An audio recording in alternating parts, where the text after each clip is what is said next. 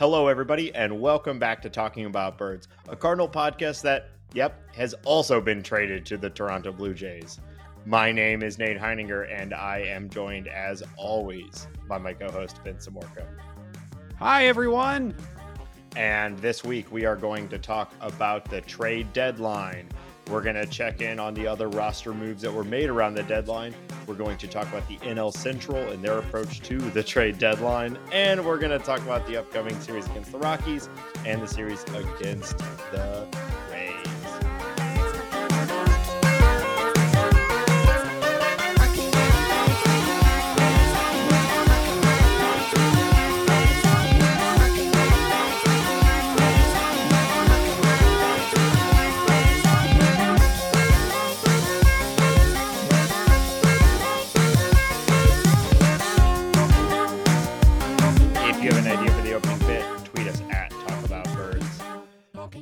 Well, Hambone, I am here down in Florida, recording live from the beach on, on a uh, pretty crappy internet signal. So hopefully we get through this and there's not too much of a lag, causing awkward pauses in our already often awkward podcast.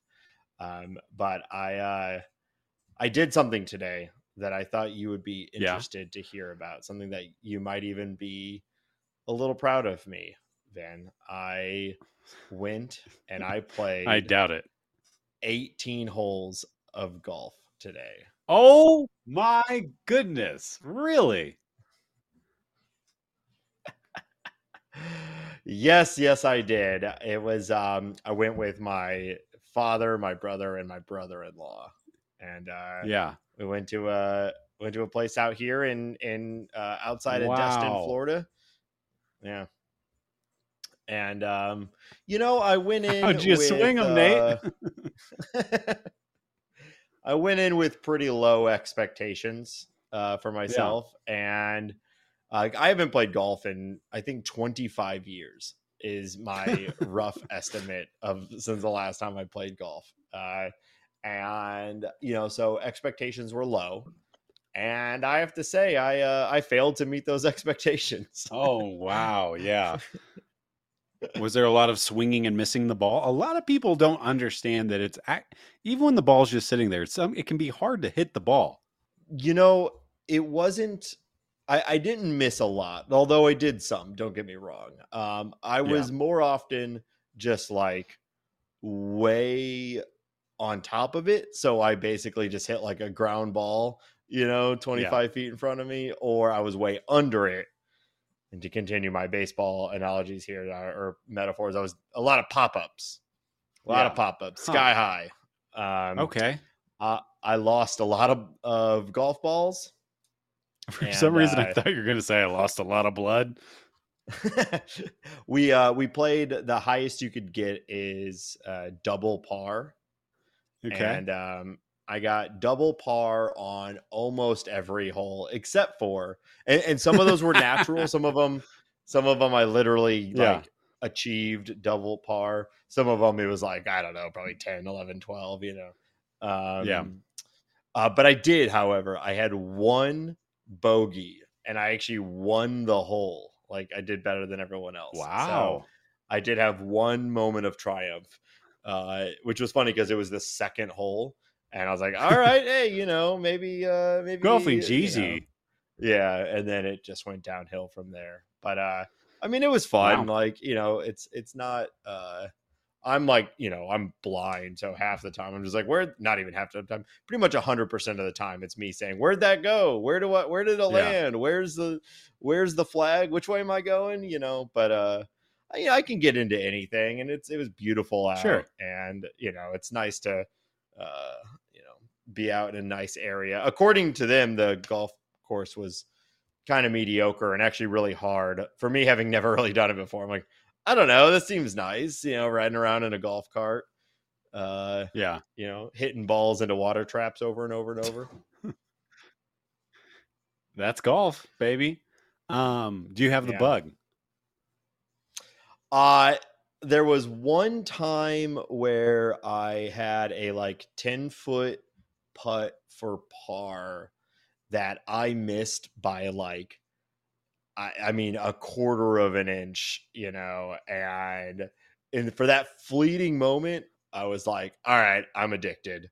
Um, but at, other than that, uh, no, not really. I mean, I had a good time, yeah. and and I would like go again in in the right setting or whatever. Sure. But it is pretty challenging for me, basically not being able to follow the ball. So I need a lot of support. So it's hard to imagine myself yeah. uh, getting into it and really excelling.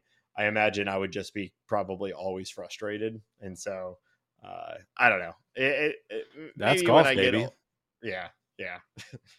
Is that something that golfers say a lot? That's golf, baby. You've said it several times now. Oh, oh, that's what. Yeah, when we're on the links, huh, that's all uh-huh. we say. but hey, you know, I, I, I was out there. I I did it. You know, I put myself out there. Never take an L, baby. I think I did pretty well. um, and I thought you would find like, it interesting. Yeah, I like that your version of putting yourself out there is going golfing really went out on a limb. I risked you know, it all. You, sometimes you got to put it all on the line, baby. My dad, um, my dad rented clubs for me, and man, it was I no, really put myself out there. no, I used my sister-in-law's yeah. golf clubs. so. Uh, that's even better, actually. And now I have to buy her a set of adorable. golf balls because I because I lost like half. I bet hers. you do. Yeah. So yeah, yeah. yeah.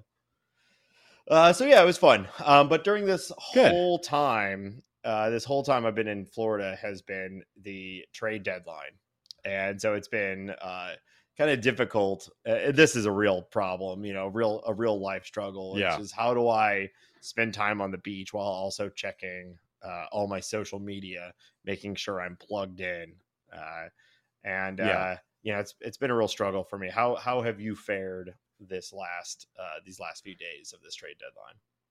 Well, well, I'm an excellent golfer. Uh, thanks for asking. So that that's been uh-huh. going well for me. Um, I was uh, I was getting I was very antsy the last couple of days um, as I you know tend to get and that that feeling of reloading Twitter and reloading MLB trade rumors is so miserable because yes it, you, it's just the one little tweet you know it's the six words or whatever that you you're waiting for and they come across and unfortunately twitter is still the best way to get that information. Um, but i actually went to go see oppenheimer i, I barbenheimered uh, on monday night to kind of nice. give myself a little bit of reprieve. I knew i couldn't pull out my phone for three hours it felt longer than three hours but um so yeah I've, I've been dealing with it and then i think you know when the dust settled, I was left kind of looking around, waiting for more, and and, and I think a little a little disappointed. Although I, I, I will talk about it. There's there's good things uh, for sure, um, but yeah, I was. I guess to get back to what you were asking me originally, I was absolutely glued to my phone or the computer the entire time, um, in a, a, bit of a stress fit, yeah. and uh, and, and you know came out the other side okay, yeah. I guess. Um, I have seen. Did you see Barbie and Oppenheimer, or have you only seen Oppenheimer so far? Yeah, I Barbenheimered. What do you what, what do you think I mean when I say that? Okay, so you went. Well, I don't know. I'm just checking. I've seen Barbie, but I haven't seen Oppenheimer yet. Um, I loved Barbie, and I, yeah. I really want to see Oppenheimer. Yeah, uh, it, it, seems great. So I don't know I if there have been two the world more opposite movies, more but yeah, I enjoyed them both. Between yeah, yeah. Uh, we need more discourse around our, Barbie and Oppenheimer, but um, so you kind of touched on it a little bit around your overall from the trade deadline. Uh, and I kind of feel the same. And we're going to talk about the specifics, the individual trades here in a moment. But I'd love for you to expand a little bit upon your your overall takeaway from the Cardinals trade deadline. Yeah. Hey, hey, Nate, how about this real quick for you? It's trading men. Hallelujah. It's trading men. Oh, wow. Okay. I'm in love. Yeah, it's good. Because, you know, baseball trades were happening. I prepared yeah. that for the show. Yeah, and it's men. I could tell. He had a little dance men. for it and everything. Yeah.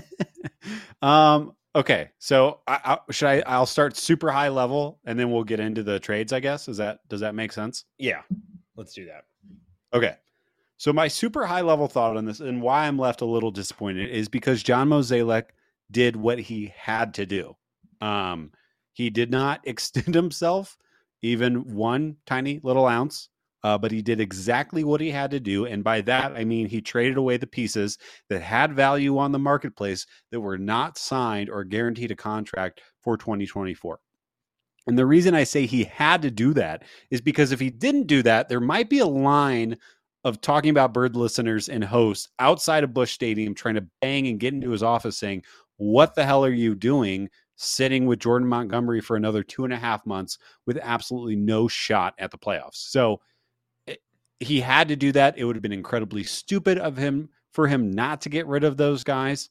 The reason uh, why I do think Cardinals fans should be happy is that I do think when you're when you put it in that context, 100% rental pieces were the uh, uh, uh, the, the, the, what were traded out of St. Louis. You got some serious talent. I, I think for the fact that you are essentially giving two months of control for each one of these guys. And obviously, there's varying levels of success and needs for the teams that receive them. But you got real players back and you got real minor league depth back, which in itself is very impressive. I just would have thought with with the way that the hitter market seemed to be going, um, the fact that Bellinger was taken off the off the trade block, that there there were just it was hard to find hitters. The fact that Mo could not strike while that iron was hot was disappointing to me. Um, and I understand why he didn't do it. We could talk about that more, but it, it, that's the reason I was kind of sitting here saying, well, that's great. We still have a logjam on the uh, position player side, infield and outfield. That problem still exists. It makes it more difficult to to give those guys a runway for the final season or the final couple of months of the season to see what we have there.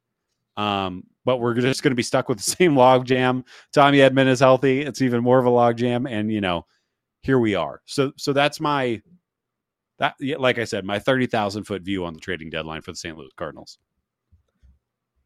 Yeah, I, I'm pretty much 100% aligned. I was really, I think, along with everyone, was really looking for, or really hoping for one of those big trades that was going to move at least one, if not more, outfielders clear up who the playing time was going to go to for the last half of this year and just see what we've got for 2024. As it stands, right. We really have no questions answered about what the 2024 roster is going to look like. And we really don't know what sort of playing time is going to be assigned that'll help us define that. It's kind of the exact same. It's not kind of, it's literally right. the exact same situation since they pretty much just only traded pitchers. Now we did trade Paul DeJong, which right maybe moves, uh, you know, at least in the short term, Tommy Edman into sh- into uh, short. We haven't talked about it, yet, or we'll talk about it later. But Brendan Donovan is out of the picture now, so that's going to free up Gorman at second base, and so it really does become that logjam as purely the outfielders but still, I would have loved to have seen uh, an attempt to address that now and really give some solid playing time to a few key outfielders for the second half of the year. Um, so right. I kind of feel the same as you. Um, I it, it, puts the Cardinals in this spot where I, I think, depending on who you talk to, they have either two or three starting pitcher spots that they need to fill, fill next year as we know, there's two levers you can pull. You can either throw money at somebody on the free agent market. There are decent starting pitcher names on the free agent market next year, or you can use prospect capital and go get somebody young and controlled. Um, and I just think it's it, it I, it's not going to be impossible to do both of those things, but it has not been Mozeliak's style yeah. of building this team over the past 12 ish plus years to go out and make two things like that happen. And I really believe, however, you're acquiring these people, uh, these starting pitchers, whether it's on the free agent market or the trade market, and if it's two or three, one like one of those guys has to be close to a number one type starter, and the other two have yeah. to be twos. These have to be higher end guys. Yeah, hundred percent agree. Um, so, you know, I, I think we, we got a little bit of reporting saying that the Cardinals are highly valuing all of their players, which isn't surprising. Um, you, you know, that's what you want. Um, so my guess is that there just wasn't the right package for Dylan Carlson or or um, a or a, or Burleson or something where the Cardinals will feel like they're getting full return on their dollar, and it, they likely have punted that to the off season because I I still believe that that is what ultimately is going to happen is that yeah. there's going to be a, a big trade from the outfield for somebody next year, whether it's a top of the line starter or somebody who fits in at that number three or that num- or number four. You know, who knows? Um, but I, I think they likely kick the can down the road on it, which we don't know those conversations. Like it's really hard to have a judgment on that decision without knowing what sorts of offers they were getting if they were getting legit offers and turning them down, I'd you know question it. But if they weren't really getting much, like you and I are both big Dylan Carlson fans, the last thing I wanted to see is them give Dylan Carlson to the O's for nothing, right? right. Like you'd rather hold it and and wait for real value. So I, it's really hard to render a, a, judgment on that lack of move, but it certainly yeah it, it, certainly just leaves a lot of things still unclear about what the last half of this year is going to look right. like and what 2024 is going to look like. Um, but yeah, and your... I think like there, you know, there's some reporting around like uh, Dylan Carlson to the Yankees, and that move right there, maybe the Yankees were were actually really making a legitimate offer, but the Yankees don't have players that line up well with the Cardinals. I don't want. I think their best starting pitching prospect is uh, Will Warren, who is kind of he's a 24 year old kind of I don't know fourth starter with a little bit of a fastball. And yeah. other than that, they're mostly position player rich, and that's not the kind of. So if, if there's truth to that, then it, it makes sense. It, but I'm still left disappointed at the trading deadline. Yeah, Agreed. Now, what they did do, which you already mentioned, and I'll echo your sentiment, like what they got for the rental pieces, I think we should be really excited about. Three oh, of the yeah. Cardinals now top 10 prospects have come from this trade uh, deadline. And uh, Roby, or is it Robbie? I've I've been unable to consume Roby. any actual. Okay, I can only read. I've only been able to read names right now, so I'm going to rely on you to tell me how to pronounce some of these names. But uh, Roby is now on on several lists the number three prospect in the Cardinals system, and and projects to be a very solid starting pitcher at the major leagues. Now, will it be 2024? Uh, that's hard to say, but you're still getting a potential starter for the big leagues for a two month rental. You know, so yeah, really, really good return. But why don't why don't we why don't we go down the list now and talk yeah. about some of these trades individually? And you want to let's start with the I think let's start with the big one. Let's start with Montgomery and Stratton to the Rangers. Yeah. Yeah. Yeah. So, as Nate just said, Jordan Montgomery and Chris Stratton go to Arlington. The Cardinals have received left handed relief pitcher John King, who made his Cardinals debut this week, as well as infield prospect Thomas Saggese and right handed pitching prospect Tekoah Roby. Um, and I'll say, I, think this is not only the biggest talent going out. Obviously, Jordan Montgomery, very solid. I, I, think I saw somebody on Fangraphs mention him as an overqualified number two, and I think that's a great way to describe him. Super solid pitcher. Um, and Chris Stratton, a, little bit of a throw in, but I bet you that got you. Uh, may, maybe that's how they got Saggese. Maybe maybe that's how John King got thrown in there. Um, but like Nate was alluding to, yeah. Tekoah Roby is really what this trade is about, and is really. I mean, this is a top 100 guy. He was, I think, he was in the top. Uh, he was in the 60s range, depending on which you know list you're looking at. But the fact that you can get a legitimate impact prospect, a guy with swing and miss stuff, um, a guy who is maybe a little undersized but has a fastball and two nasty breaking balls for two months of Jordan Montgomery is. It, it's it's it's amazing. It is really what it comes down yeah. to. And then also, you know, quickly looking at Sagassi, uh, Sagassi, Sagassi, I don't know, Sags. I don't know. Um, he looks Sags. like a guy who he looks like a Cardinals player. Zags. He looks like a Cardinals player to me. He he's like almost like a right-handed Brendan Donovan, contact player, uh, no batting gloves, gritty, you know, gritty gutty white guy. Um, I think he'll very likely be with a big league club either later this year or next year. Just seems like one of those guys. He'll come up, play okay defense, contact, that kind of thing. Um, not somebody who I think is going to like move the needle, but somebody who is an excellent like 24th, 5th, 26th man on your roster that really fleshes the team out. So those two guys alone, I think great return. Yeah. And every team needs guys like Sags. Uh, and you never know. Sometimes it can develop into a Brendan Donovan, right? Uh, and can end up being a even more impactful part of the team than you initially project. But but yeah, Roby is really the centerpiece of this. It's exactly what they needed to acquire and what they were capable of acquiring with that sort of trade capital. No team is trading a like a top top pitching prospect, but Roby is is approaching that and could become uh, with some more time and hopefully some good Cardinal development. Though you yeah. know we're both skeptical of that, he could become a uh, a, a pretty legit uh, pitcher and pitching prospect. So it's a good trade. Well, and I I think we're all happy with it. And the good news there is that you know really, if the Cardinals could just sprinkle a little bit of their starting pitcher uh, velo increase on him, he could really take a, a step up. And, and really, I hope they don't yeah. do much else other than that. The guy, you know, depending on what scouting report you you read, he already has four pitches that are major league ready. It's really just about yeah. consistency. There's not one pitch that really pops off the page. He sits around 92, 96. If the Cardinals can tick that up even slightly and he can hold on to those, the breaking balls and the changeup, I mean, this he should be a frontline starter um, for the Cardinals, a, a, solid two or three, um, which you know you're essentially getting for uh, what like eight weeks of Harrison Bader and a year and a half of Jordan Montgomery turning into Roby. I mean, that's we give Mo a yeah. lot of crap, but this has been a very good series of trades uh, uh, starting from last season to this year. Yeah.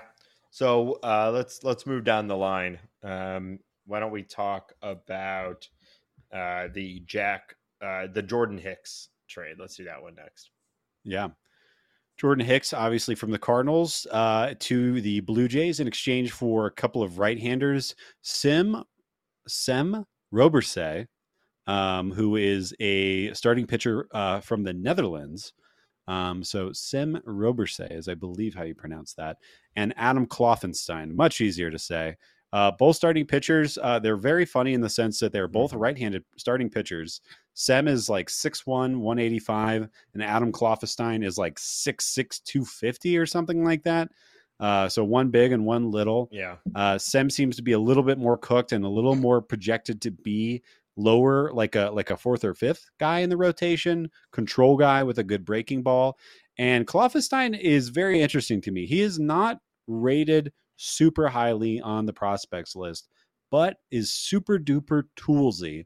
Um, and my guess is the Cardinals will either convert him to a relief pitcher and try to get him into the big leagues quickly, get that big fastball up there soon, or kind of hit the reset button on him and try to develop him into a starter.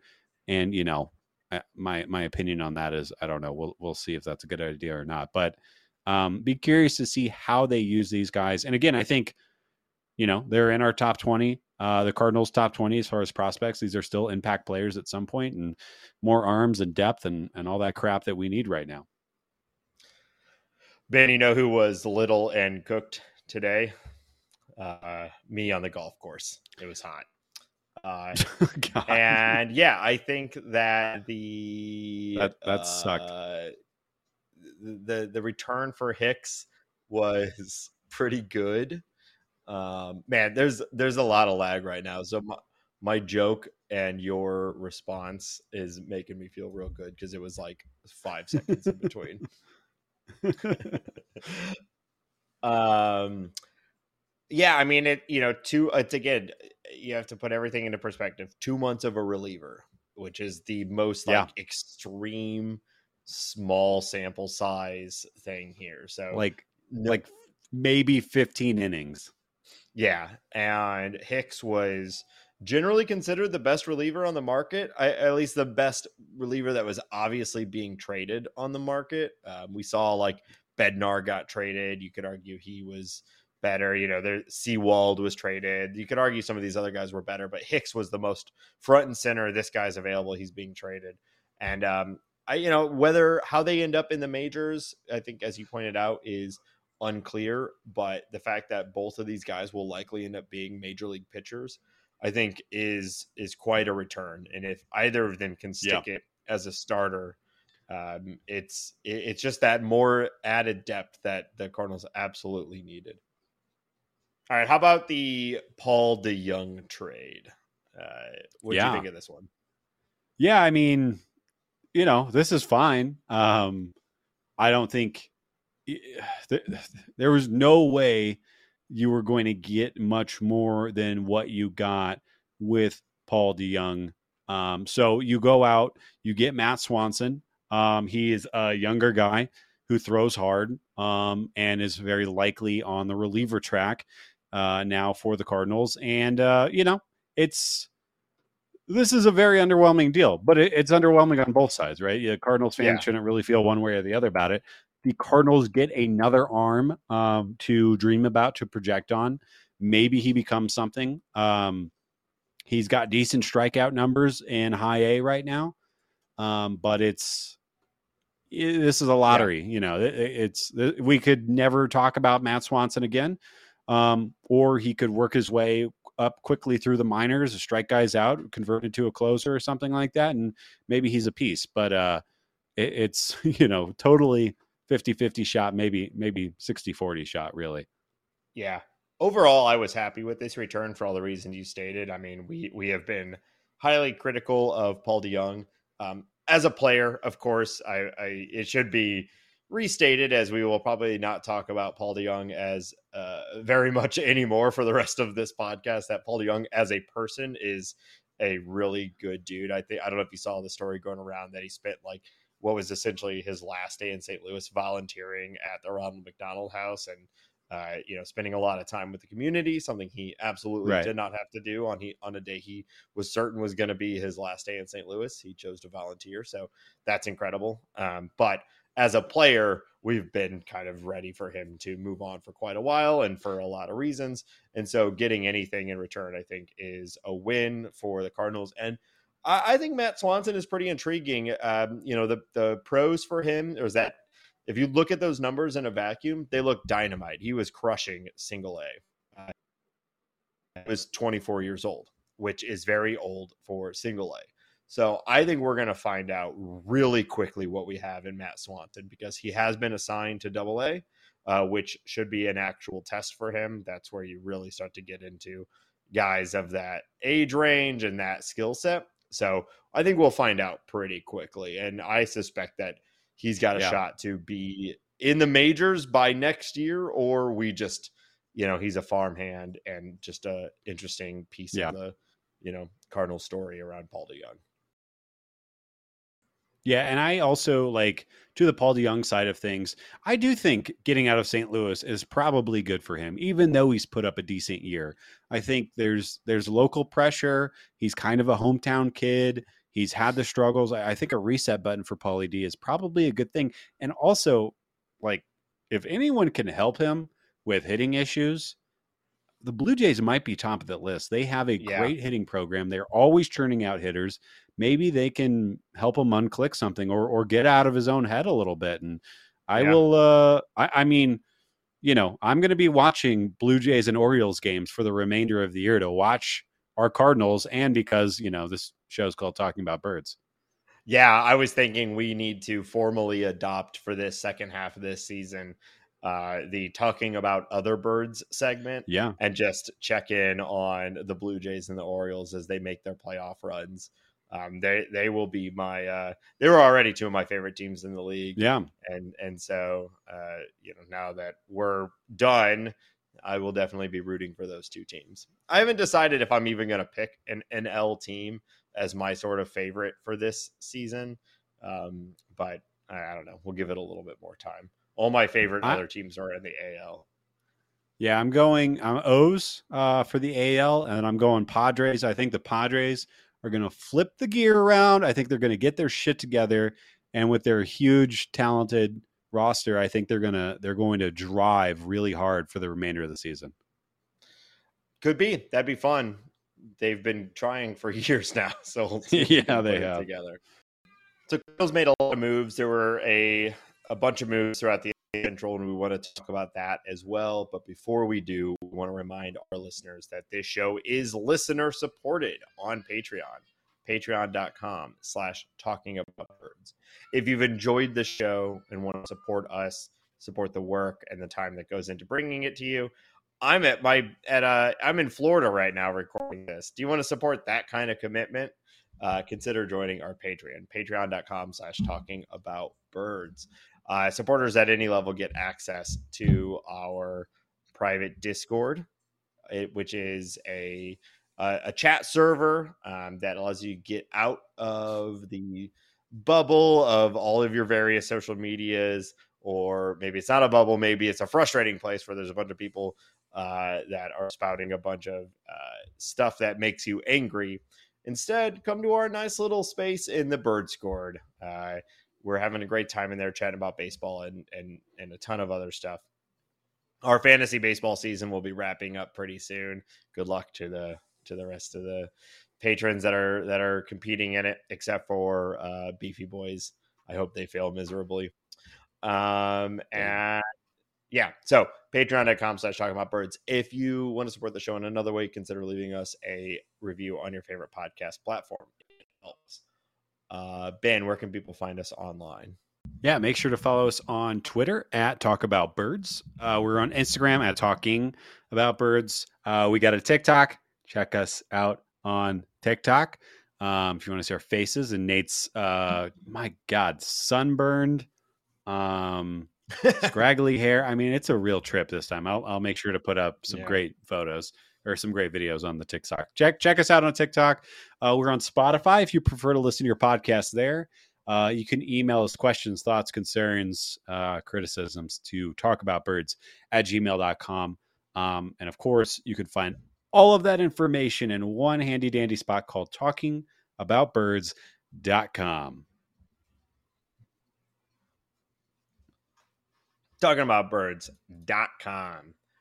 Uh, well, Ben, I think it's safe to say the Cardinals were the most active team at the deadline, even though it was for a bummer reason. Uh, the NL Central, there were a bunch of individual moves, but like big picture, it's almost as if every team decided to stand pat. So I think yeah. with that said, like the I think the biggest story from it is that the uh is that the Cubs decided to go for it rather than yeah. sell, which I guess I'm glad about because I don't think they have a shot at it. So I'm glad that they chose rather than acquire more talent for their uh for like Cody yeah. Bellinger, they decided to hold. Um but well I I don't know. What, what what's your take on it? I I okay it's it's complicated, right? Because the Cubs have done a pretty good job at trading for talent midseason the past few years. Um, they didn't do that. They decided to push, and I think I, I see a lot of arguments either way. I think it's actually pretty interesting why they decided. But anyways, if you look, they actually have the best team performance in the National League Central right now. They have a positive run differential. Uh, they have had some bad luck, but they've outscored their opponents more than any other team in the Central, and it's actually not that close. So I get it. I get under why they uh, are looking at their team and their record and they're being optimistic. And I think they're hoping that they can get hot and dominate the last couple months of the season.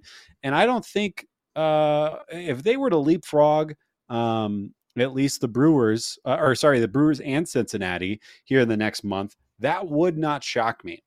Um, would I bet on it?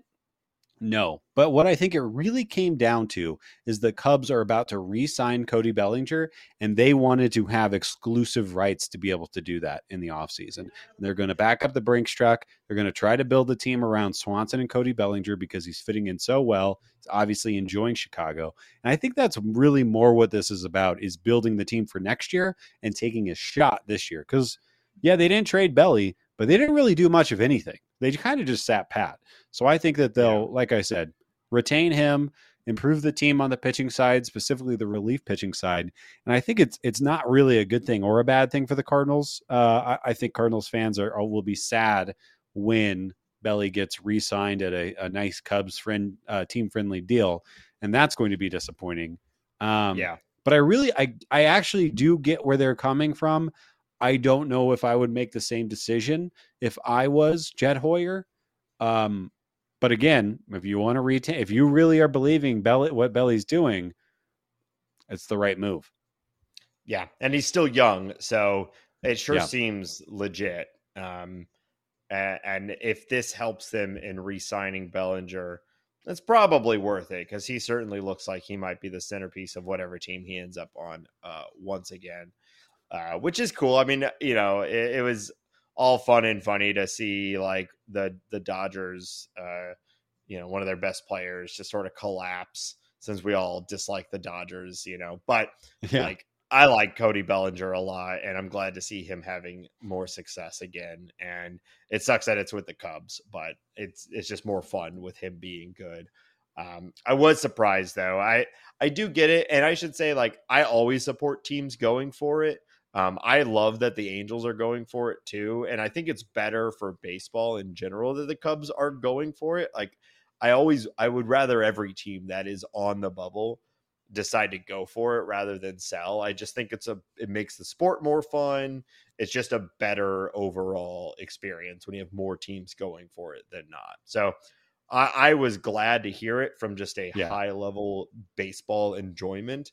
Um, but I am surprised because I don't know. I, I the Cubs to me typically haven't taken the approach of let's just try to get in the playoffs and see where it goes.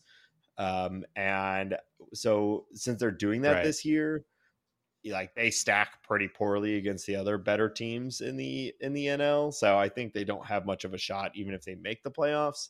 Um, but you know, who knows? Playoffs are a random championship generator. You get hot, those short series, you never know. Even making it to the NLCS or something like that would probably feel like a huge success for them, and so it might be worth it. Um, and you're probably right about the the the more like emotional reason behind it and the tactile tact, uh, tactical reason of being able to have that exclusive signing time with Bellinger. Um, I suspect, and right. this is not off of this is off our current topic, but I suspect that might be kind of what the Angels are doing with Ohtani as well uh, by going for it, and they've made some meaningful moves. Oh, Oh, one hundred percent, one. Uh, but it, yeah, yeah it, it's it's it's mostly just to try to convince Ohtani to sign to stay with them on a on a like still huge but reasonable deal, you know. Um, and I kind of hope it works. I, I honestly, I, I don't even think it has anything to do with the. I don't think it has anything to do with the money. I think it's just like, just give us a chance. Don't exclude us from the negotiations. Yeah. Well, and Ohtani said like it sucks losing all the time or something like that. So I think they're yeah. you know they're uh they, they they're reading the writing on the wall and they're like, well, if we're ever gonna re- if we're gonna resign him, we have to make an effort at winning this year. Um, yeah. Whether it works or not, I don't know, but I, I hope it does. Again, I like it when teams go for it. Um, the Reds and the Brewers, the two top teams in the division, basically did nothing at all. Uh, guess um, here or for future, but uh, the squad, um, which he's been having a good year. Baseball Santana is he's been all over the place and has been um, you know good and he he did as wouldn't call it any sort of dramatic improvement to their team. I think right now we're just going to see a, a dogfight between the Reds, the Brewers, and the Cubs with the teams that they came into the deadline with. And everyone is taking this sort of approach of, well, we'll just see what happens. And we're not going to sell out for this year because they all have a reasonable shot at the division and they're all kind of both competing and rebuilding at the same time. And so they don't want to lose any rebuilding assets. And they probably, none of them think they can beat the Braves. So everybody is just standing pat and waiting until next year or the offseason to make any meaningful changes. Yeah, I just I get it a little bit from the Red standpoint in the sense that they're very young and they're better quicker than they thought, and that's probably messing up their plans. And they don't want to blow it up, and I'm sure they want to be very thoughtful of how they deploy these all these middle infielders that they have, and maybe Elly De La Cruz moves to the outfield, and you know, there's probably all these machinations that are happening, right? Um, so I get it a little bit. I do think it's disappointing. I do think you should strike while the iron's hot, although I probably wouldn't do it if I had the GM hat on there. What I do find completely confounding is the Brewers, though. The Brewers have a couple of the best pitchers in baseball. They're not going to be around that much longer. Brandon Woodruff is getting healthy again. They have Corbin Burnes. They have the great closer. If their window is not to win right now, then when is it? Because I think it's closing here in the next couple of years once those pitchers get shipped out. Um, I do not think that Milwaukee is going to resign either of those guys, um, by which I mean uh, Woodruff and Burnes. I think they're going to be priced out uh, of the NL Central completely, and they'll be on a, a, coast somewhere, maybe a Dodgers or a Yankees uniform. Um, but again, if they're not trying to win this year, or if they're not trying to make a deep playoff push right now, then what are they doing? Yeah, that was my thought too. I, I, guarantee you that at some point in their discussions, though, one of one of the executives at the Brewers said, "Well, we're about to get Woodruff back, and that's like a trade, isn't it?" yeah. Yep. Uh, which I'm sure if you're a Brewers fan, you have to be going insane. Um, but they're also, you know, they've got some good prospects coming up. Like they're in a they're a they're a weird sort of in between team as well. You know, some of their pitching is aging, but they've got a lot of good young offensive prospects coming up. They might feel like, you know, even though they've got a shot at the division this year, this isn't the right year for them to compete, like fully go all in. Um, but yeah, I, I was really surprised that nobody, other than the well, I was going to say nobody went for it other than the Cubs, but all the Cubs did is basically not sell. they didn't really do a ton to right. add. So, um, you know, the the division like the Cardinals have gotten worse considerably so. Everyone else has stayed basically the same. The Pirates traded a few people, like, you know, but like th- there's not much. There's been almost no change to the NL Central the the Brewers, you know, they they got Mark Canha, which I think is probably, but they could have also got like Tommy Pham. They could have got Josh Bell. They could have improved their offense in a meaningful way. And I think Mark Canha is a fine player, um, but he is not a guy that moves the needle for any team. Um, yeah, you know, ever. So, yeah, it's just um, not what I expected. But oh, you know, I guess whatever. Sit there yeah. and, and sit on your hands, and hopefully the Cardinals can catch up and we'll see. Yeah. I guess we're glad, right, that they didn't. Nobody went out and acquired some big talent piece that's going that's going to stick with them for a couple years and and really move them to the next level. Um, you know, I, I think the offseason is going to tell a lot about it, but I suspect that uh, going into 2024, the uh, like it, it'll be a wide open race. I bet you'll see writers and and and whatnot and and betting rooms and whatnot having a pretty wide range of outcomes with the NL Central, unless somebody does something massive this offseason, which maybe the Cubs will. The Cubs, you know, they've got huge pockets.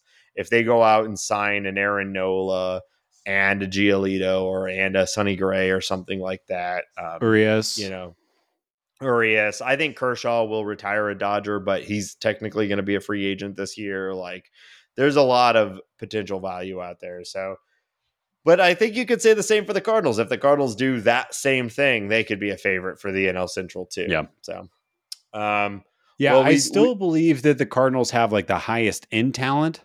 um, with Goldie and Arenado and yeah. and Walker and Gorman creeping up those lists, and even Willson Contreras. Like the high end talent is there. It's just not balanced at all. Yeah. The the closest I think you have to the high end talent of Arenado and Goldie is uh, Corbin Burnes and Brandon Woodruff on the yeah. Brewers, and then the Reds with their slew of young prospects that look amazing but are still um, you know, un, untested. Like Elly De, De La Cruz obviously looks like one of the most fun players in baseball, but he also struck out at like a 50% rate for like two weeks. So, yeah. you know, we, we, don't really know what he's going to be. We know he's exciting, but is he going to be also elite at the same time? Um, you know, probably. He sure looks awesome, but that's still out.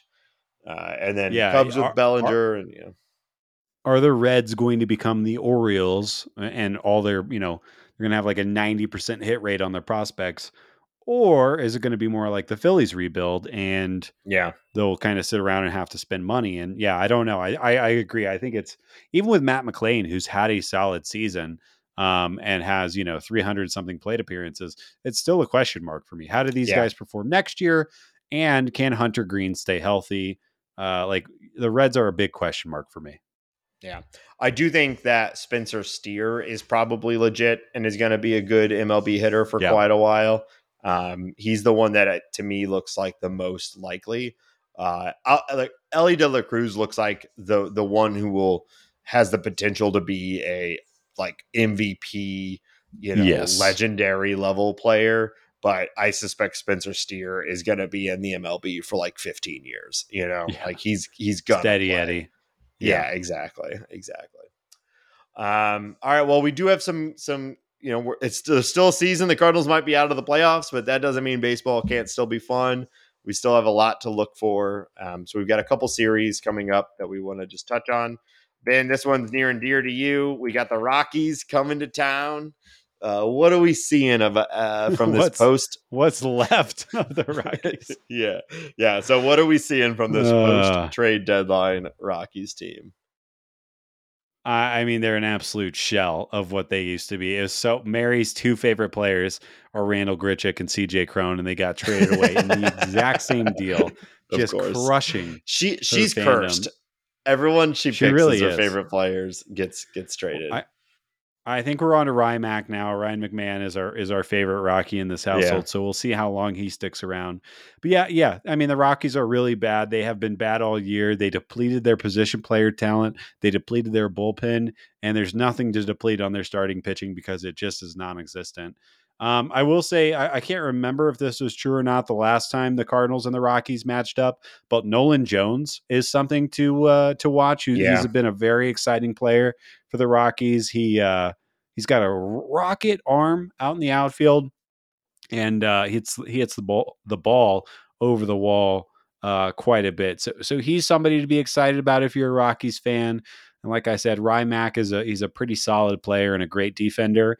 Um, and that's really it. Uh, yeah. Elias Diaz, he his as soon as the All Star game was over, he's kind of been in a pretty bad slump. um, Jurickson Profar is turning out to be one of the worst signings uh, the Rockies have made what? in a while, which is what? saying something. Yeah, no way, no way. Uh, Charlie Blackmon's still out. Kris Bryant still out. Um, yeah, man, the team's in a rough spot. I'll say Ezequiel Tovar. Uh, he's been hitting a little bit recently. Yeah. Um, and he is a great defender, so that he's been fun to watch. You know, obviously I go to a lot of these Rockies games, but uh, right. uh, man, the team sucks. It's they are so bad. We are we're in a, a dead race with them, the Nationals, the Pirates. Uh, who's going to end up? You know, it is a lottery system now, so it doesn't just mean worst record in, in baseball gets you the first pick, but the Cardinals are are racing with these teams to see who can end up uh, with the best shot at the first overall draft pick. Uh, they which, sure are. Yeah. Uh, so it's like we're in a we're in a weird mode now where we don't really want the Cardinals to win games, even though that is more fun and we are active fans who want to have fun. But like big picture, we don't want them to win too many. So this series against the Rockies, they should win. They should do better. But yeah, who knows? That I mean, here we are. You know, uh, we're in, we're an un untested waters here as Cardinal fans. Uh, so we'll see how this series yeah, goes. I, I just say, you know, like go grab your favorite adult beverage or, or six and you know, just watch baseball a little bit differently uh, yeah. Uh, as as the season wind down. I, I figured we'd have plenty to talk about with this episode for this trade deadline, but I was thinking like maybe for next week we could do something around like how like what to look for and still enjoy in the next two months of baseball. Oh yeah, the Cardinals. You know, because there's still a lot to look for. There's still a lot to enjoy. Um, even if the even if the the the final score might not be what you, we are used to seeing. Yeah, and we're we're officially on Masyn Winn watch, uh, so that's that's yep. going to be exciting. I think that's going to happen here pretty soon.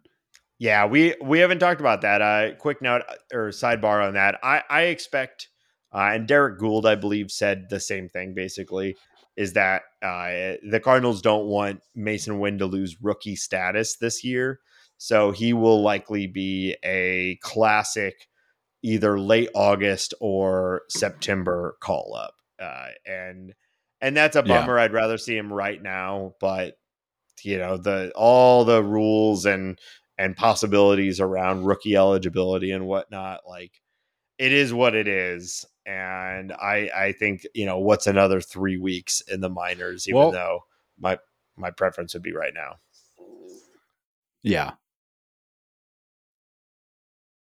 It is funny that the new rule changes. It's kind of it's incentivized the player to actually want to stay down so that he has a chance to win Rookie of the Year, um, which it's it's the same problem that we had before the CBA. It's just uh, ran it's by different. a different motivation. Yeah, it's it's yeah. It they really overthought so, that, but uh here it is. Well, it is solved. Teams are more willing to call up their players out of spring training now, uh, which right. is good. Uh, but I do think it is delayed mid-season call-ups. So I don't know. One hand, you know, you have pros and cons on both sides. I guess like the the like April holding was way more egregious and way more obvious than a team in July waiting until late August or or whatever. So it's probably an improvement, and at least the players get some benefits from like winning rookie of the year and whatnot. Um, I, I, don't know. It's a it's such a complicated issue. I don't pretend yeah. to really be yeah like an expert on the solution. Um, I do think it's better now, but it's not solved. Right. Um, so so the the other series kind of the opposite. Uh, the Rays are coming to town, which yeah. should be fun. Yeah, it's a real baseball team. Yeah, though they are. Uh, you know, they if you remember how the season started, they were unstoppable. Uh, and right, not to say they aren't still fantastic. Uh, I would not ever state that, but they have not been the like juggernaut that they were for the first two months of the season. Yeah, they, they are uh, slumping a little bit uh, in and around the All Star break.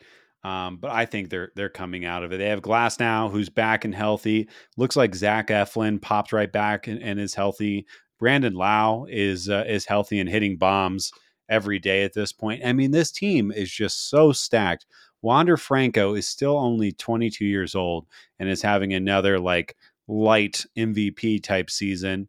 Uh, Isaac Paredes and Jose Siri have both broken out with some serious power this year.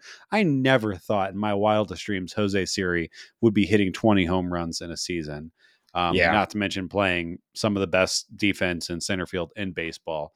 Um, Yandy Diaz having a breakout season at the age of 31. We all saw that coming. He finally decided to to lift the ball um, and, and, and get some loft underneath. Uh, Shane McClanahan is pitching well, and they might have my favorite bullpen in baseball as far as like just velo. They just throw so yeah. much gas at you. They have so many Straight strikeouts, gas. so many different angles. Uh, Pete Fairbanks is he looks fake the way he throws the ball. Their their closer, um, though, like he short arms 101 miles an hour. Um, yeah, they're great. Um, yeah.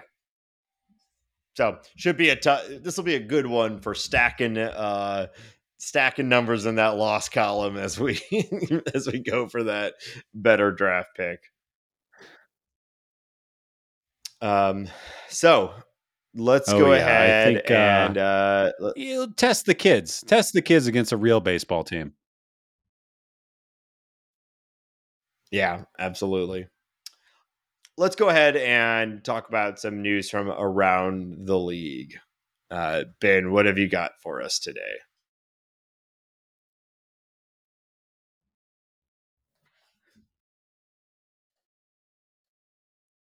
All right. Um, let's talk. Uh, we we've talked a lot about trades. I'll talk. I'm just going to hit on the big trades, or at least what I identified as the big trades that happened this off or this uh, trading deadline. The two, I think, massive ones that happened. The Mets, the Mets, the Mets. Man, uh, the Mets are Mets. Yeah. I guess it's easy to sit here and say now, oh, we probably should have seen this coming. Uh, when you're, you know, essentially attaching to 40 year old pitchers to uh, the success of your franchise. Um, but still kind of shocked to see how it turned out. Max Scherzer has been traded to the Rangers uh, for some nice prospects. The Mets are basically covering all of the money there. Um, and almost the same story. Justin Verlander goes back to the Astros. Um, these both of these trades massively impactful. And I will say, if you're a baseball fan and you're like, I'm not super interested in watching the Cardinals going forward because they're bad, just go down to the AL West and let's pay attention to the Rangers Astros duking it out with JV and Max yeah. Scherzer frontlining their rotations for the remainder of the season. That is going to be extremely fun to watch. I really hope we can time it up so that they are matching up against each other. That is must watch TV. Um, but again, the Mets kind of breaking the, the the whole team down and sending those players off and and receiving some pretty serious prospect capital. So uh, crazy moves. Nothing I would have guessed at the beginning of the season, but yeah, here we are. Yeah, it's another example of the Mets being able to to uh, flex in insane um, budget because uh, I mean they got some legit prospects. It's like four or five top 100 prospects uh, from this, and it's basically because they fronted all the money on both of these contracts. Right. Uh, so it's another way that they're able to use a ton of money to acquire good players, even if it's slightly different than how we're used to it. Uh, so yeah, it's pretty wild. I saw an interesting headline that or uh, article that was basically saying like Max Scherzer is such a strange thing where he is part of the reason why the Mets were so bad this year, having such an ineffective season. But he also is now the centerpiece of a massive trade, uh, yeah. and it's just like you know, it's just his his name and and his track record and you know uh, on what was available. But it is pretty surprising for for you know you to for basically that to happen for you to be the big yeah. acquisition that fails and then you are traded immediately. Yeah. And, and, then from the Rangers standpoint, the Rangers are so funny to me because they just keep betting on older injury ridden uh, pitchers and yeah. I think that if you would have told me that the Rangers would have been in the spot that they're in today, I would have had to say, oh my gosh, Jacob DeGrom is having a dominant right. season. Andrew Heaney, Nathan, all these guys who are always hurt are must be killing it. And then you actually look and it's like, well, Jacob DeGrom hasn't pitched in months. Andrew Heaney and everybody's been okay. Nathan Eovaldi has been the stalwart of the rotation, but they have the best or the second best, one of the best offenses in baseball, and they're actually yeah. just bludgeoning everyone. The, the, Rangers have had such a fascinating year. Um, and yeah, you know, keep rolling the dice. Let's get Max Scherzer for two years. Maybe him and uh, Degrom will pitch together next year and see what happens. Yeah, might as well. I mean, it's working. Like they are, they are taking the approach of like when we get great starting pitching, it really means we're going to win. But if we don't get great starting pitching, we've got all the tools elsewhere to still have a good season. Uh, and it's working for him yeah. really well. Yeah, uh, moving down the line, I, I think this is going to be a low key big move. The Phillies acquire Michael Lorenzen from the Tigers. Michael Lorenzen having a, actually a really nice year uh, on a on a pretty bad team. The Phillies need help, um, and this is one of those guys who I think can. Um, he's not going to change your rotation, but he is absolutely filling a hole that the Phillies have, and the Phillies are are playing well. Bryce is coming along. They're they're I mean, they're probably the main reason the Mets kicked the bucket, you know, um, is because of yeah. the Phillies' success this year. So be curious to see how that does. But again, again, they they kind of uh, bolster their uh, rotation. Yeah, I mean the Phillies were came out of nowhere last year to make such a deep run, and and they have essentially the same team, and they've made some improvements. So if they can get in that wild card spot, uh, you never know you know, and, like their team makes a lot more sense to me for the you never know approach than like the Cubs do to me. Like the Phillies yeah. have that high end talent. They have Wheeler and Nola and now Lorenzen like we it's it basically we saw it exactly last year. You know why they feel like they have the recipe for a deep playoff run, and and there's no reason to think they don't have that right now too. Uh, so we'll see.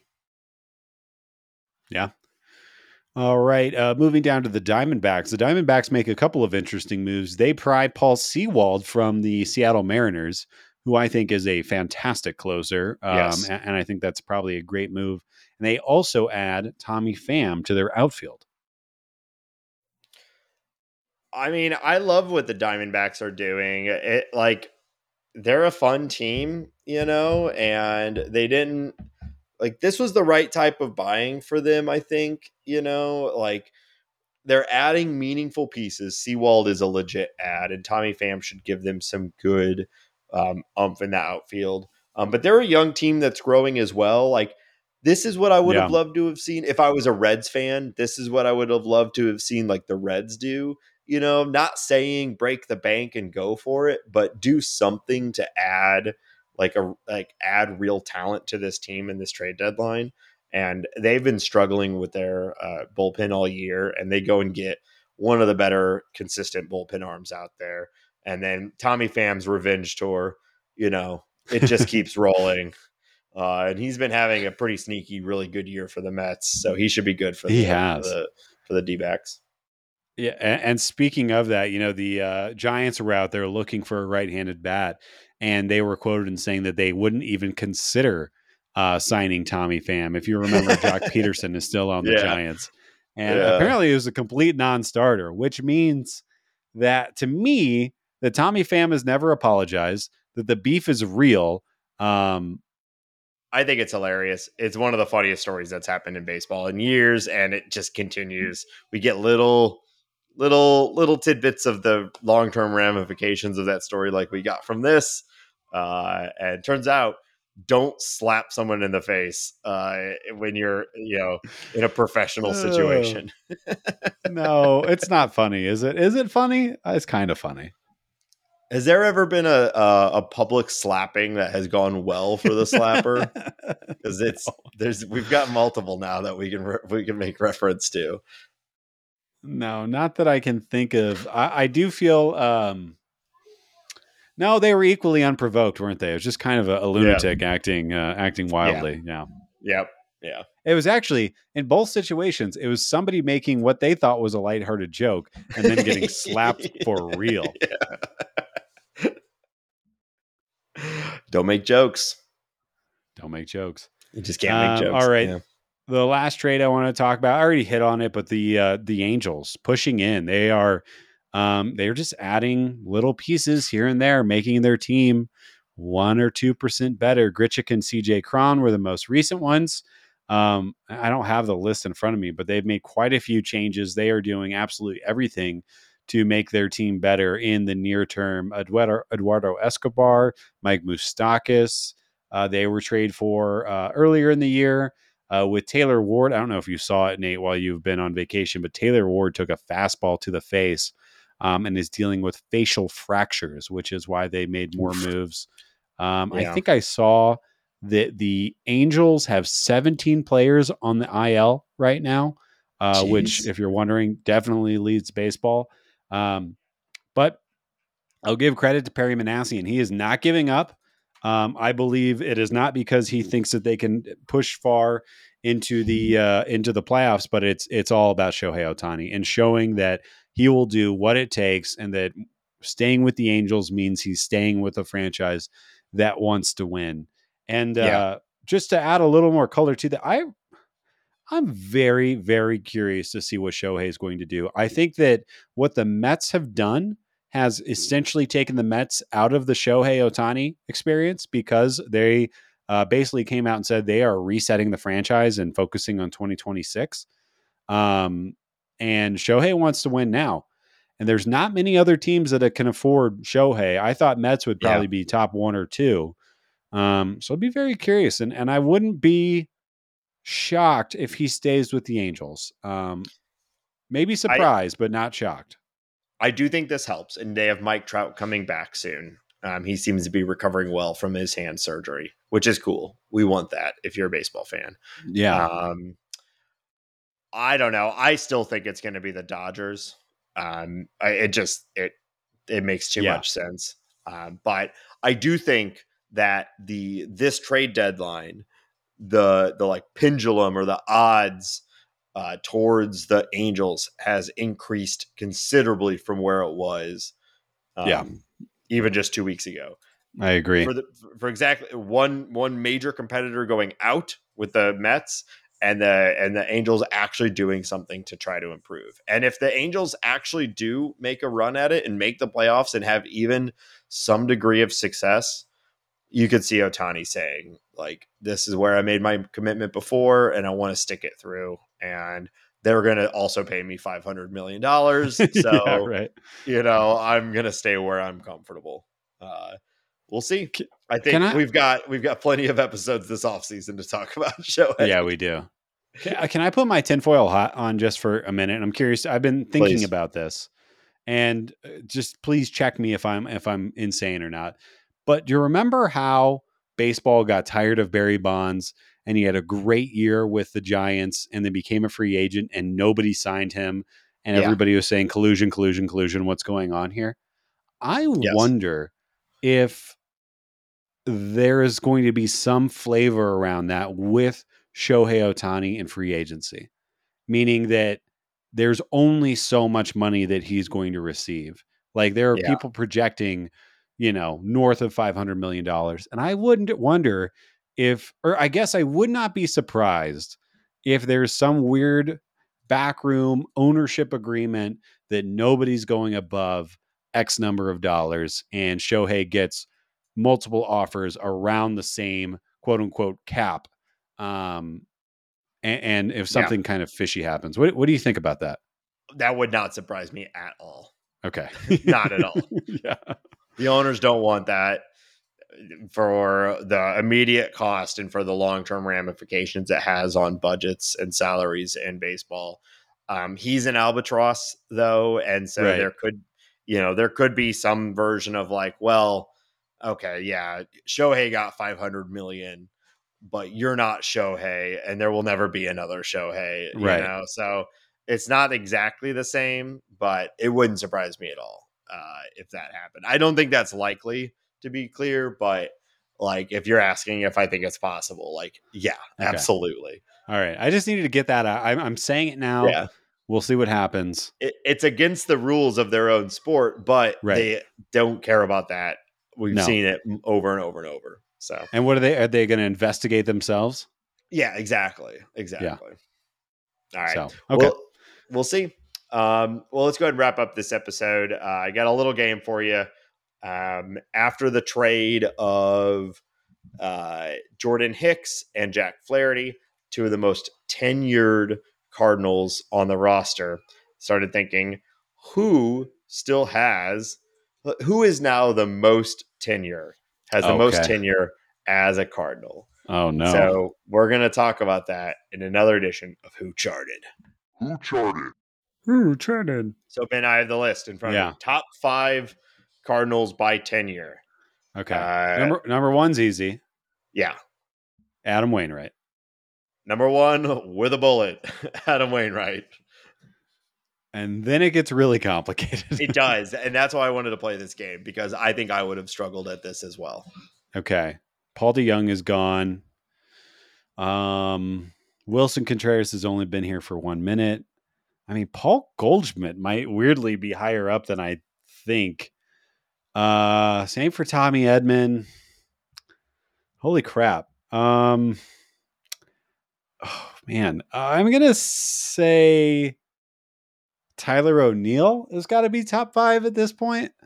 Tyler O'Neill is number three on the list. Number three. Yeah, that so is crazy. Got, yeah, you've got number one and you've got number three. This is really going to make me feel like a, a, we're rooting for laundry type thing here. Um, yes. okay. Uh, Tyler O'Neill's number three. So Tommy Edman's got to be up there too. I'm going to say Tommy Edman. He's been around for a minute. Tommy Edman is not on the list. Wow. Yeah. Really? Okay. So Dylan Carlson. Uh, I, I should I should make a uh, I should make a clarifier. What I have in front of me is my yeah. team debut date. Team debut. Yeah. Okay. Team debut. Oh, okay. I don't so think that, that really changes. I don't think that fully changes the way like any of us would think about it, but it yeah. is a, a, small. It is a small clarifier. Yeah. Um. Now, uh, well, no, DC came out in 2020, so that's only. Mm-hmm. Uh. Okay, so I'll retract that. I'll. S- let's say Giovanny Gallegos. He's been around for a minute. Yeah, good call. That's one of the harder ones. He's number five. Wow. Giovanny Gallegos. Holy cow, this team. Yeah. um so you've got number two and number four left. Yeah, I, that I'm curious. I think I'm right. I just don't know if you're going to count it because I'm not sure if he's even on the major league roster right now. But I'm going to say Dakota Hudson. Dakota Hudson, number four. Number four. Okay, so, so I'm just missing number two. You're just missing number two. Oh God. Okay. And I was well. I won't give you any hints. You've you've okay. been doing well. So. I kind of want to say Paul Goldschmidt. He came around around that same time. It's not Jordan Walker. I feel good about that. That's it. I already Easy said one. Tyler O'Neill. I'm. It's yeah. not DC. It's not Newt. It's not Taylor Motter. It's not Brendan Donovan. uh oh shit. Is it Andrew Knizner? Andrew Knizner is not on my list here. Oh, damn it. Okay. I know. Is that my I third strike? That was your second strike. Second strike. Okay. Um all right. I feel like I've thought about everybody on the team. Who I'm missing somebody in the bullpen, maybe. Um Oh no, he's gone. Genesis is gone. Uh crap. Who's on this team anymore? Um Jake Woodford, would he count? No, he hasn't been around long enough. Uh Oh man, I'm really blanking here. Uh, yeah, I guess I'm gonna have to say before I give up, uh, I'll say Paul Goldschmidt. No, Ben. Um, it's Miles Mikolas. Miles, no. I, he didn't even. I don't know why. He I know, come into my brain. You didn't even say his name. That's why he's our I, number one. Yeah, I, I felt wow. like I could have given you a hint there, but um, you were yeah. doing well. So, so yeah, Miles. So the Damn. list in order is Adam Wainwright, Miles Mikolas, Tyler O'Neill, Dakota Hudson, Giovanny Gallegos, the five wow. most tenured Cardinals by start date. Man, yeah, yeah, it's pretty funny. So, huh. all right. Well, I think you did well. All things you you got four yeah. of five. I'll um, take that. Yeah, yeah. So, uh, so yeah, we're just rooting for laundry. it really feels like that. uh, all right. Well, thank you everyone for listening. And if this episode's been a little choppy, um, you know, thanks for your patience. The the uh, Florida just doesn't have good internet apparently. Yeah, that makes um, sense. At, yeah. And so uh, we'll be back next week, same time. Uh, we still have a lot of baseball to watch. Should still have some fun this season. So thank you all for being with us. Again, consider the Patreon, patreon.com slash talking about birds. Uh, hopefully we have some fun games regardless of the outcome over the next yeah. week. We'll be back next week to talk about them. And until then, go cards. Let's go Jays. Let's go O's. Mm-hmm.